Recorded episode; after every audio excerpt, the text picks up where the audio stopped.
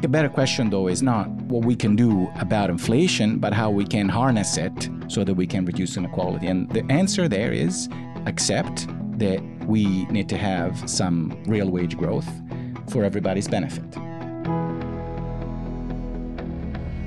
Hello, this is the weekly Tradecast, a podcast brought to you by UNCTAD, the UN's trade and development body. I'm Sarah Toms. We're exploring how major events are shaping trade and development and how that affects billions of people around the world. Welcome to the second episode of our two part look at inflation.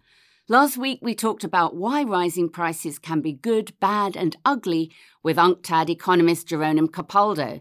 This week, we're looking at the steps being taken now to contain inflation and how new ways of thinking and acting could work better. Jeronim joins us again to reflect on the realities and share some solutions to help preserve the positive aspects of inflation and promote greater equality. Welcome back, Jeronim.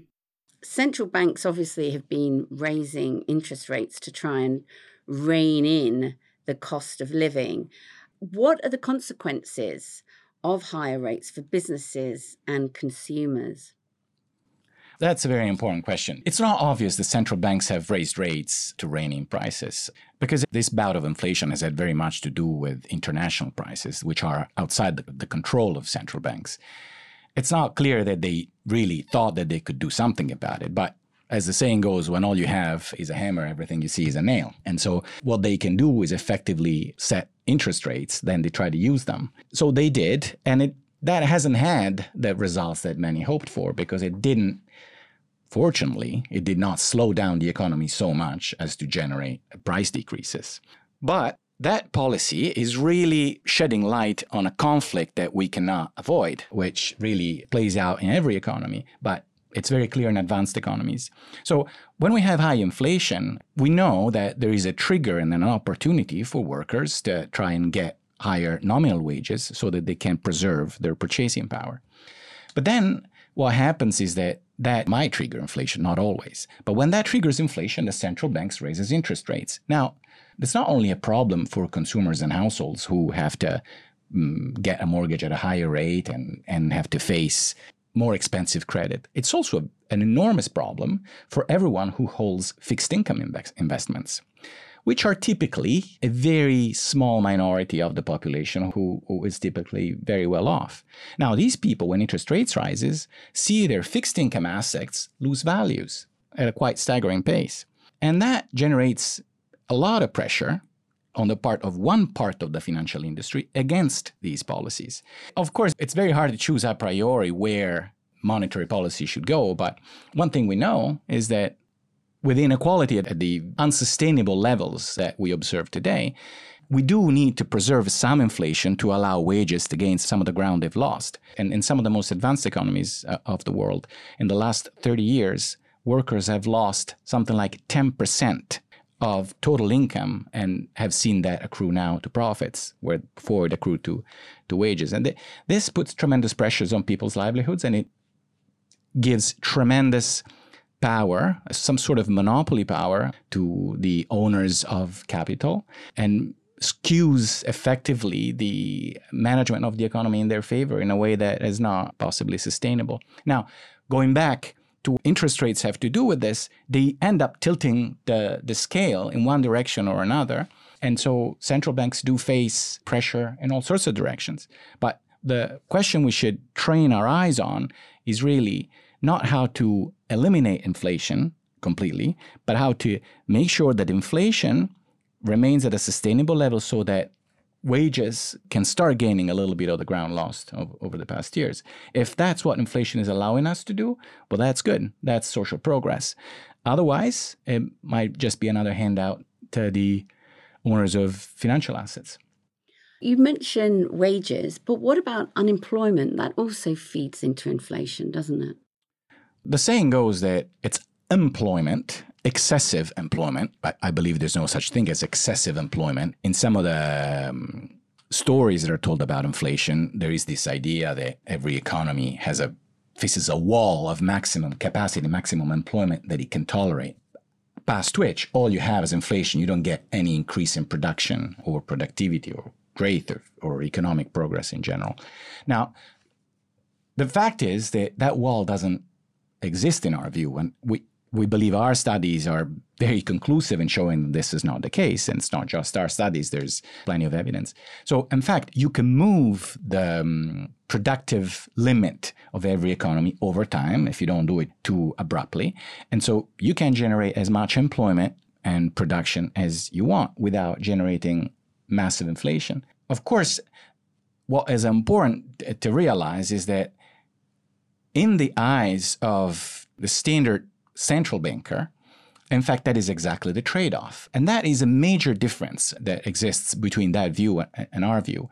In the eyes of the standard view of, of, monetary policy, is one in which central banks can choose and governments can choose between a little extra employment or a little extra inflation. And if they want a little extra employment, they're going to have to face a little extra inflation. There's a trade off between the two. That's very much not the case. And we think this is very much disputed by data of the at least the last several decades. But it's a view that resists in the debates and it keeps motivating some of these policy choices. And certainly has completely occupied the space that in fact should be occupied by a discussion on inequality. With so many governments, companies, and households having to make so many hard choices at the moment, what are the solutions to help bring down inflation? it's a very country specific problem, but there's at least, well, a couple of things we can do. In developed countries, when we realize if we accept that the, the root of inflation has to do with en- energy and food prices, well, then we've got to do something about the freedom of energy and food producers to set the prices that they want. No one says it is a fundamental right of theirs to set the prices they want. Once they have the ability to command prices that are strategically important for everybody and they can do so in conditions of very much monopoly, well, then their power should be restricted for the common good. And this wasn't a very popular view for a very long time, but I think we're all realizing it's time to go back to the social function of some parts of the productive system. There's, there's no escape from that. For developing countries, things are trickier because their ability to conduct independent policy is, is much more limited compared to developed countries. Very much so because of their inability to control the exchange rates uh, and their dependence in that sense, but also because many of them depend on imports that have a lion's share in their economy.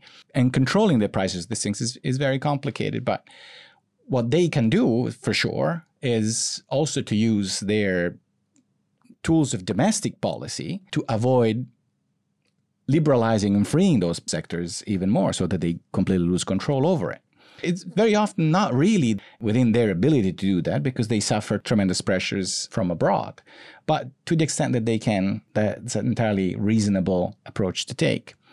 But to control their import expenses, that's something we all can do uh, as, as an international community organized in, in the multilateral institutions such as the IMF. What we can do is to decide that we have to ex- establish those mechanisms that allow them to control exchange rates and other cases to control energy imports, but also get a higher cut of their energy exports for the countries that do have them.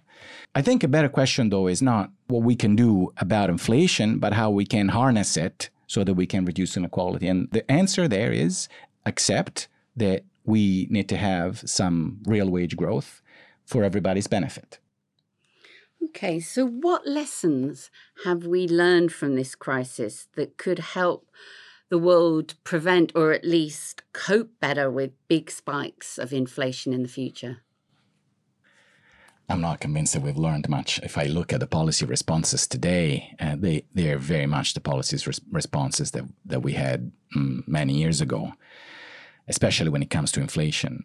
But there is a budding debate that recognizes the importance of not letting some prices be freely set by the very large, powerful players in those key markets. Energy and food uh, are typical, but the financial industry is another part. So now, compared to the 1980s or the 1970s, Now we're facing an economy where market power in very key markets is much more concentrated than it was. And that mm, effectively makes policy decisions very much influenced by a handful of corporations and individuals. And that makes it very hard to make sure that policies, in fact, respond to the needs of the many and not those of the few. And this is something we're, we're going to have to resolve. Thanks for that, Jeronim. And that was economist Jeronim Capaldo from UNCTAD's Globalization and Development Strategies Division. Tune in to the weekly Tradecast next week and every week for more insights on the most pressing issues around the world of trade and development there's even more on our website, unctad.org. I'm Sarah Thomas in Geneva. Goodbye for now.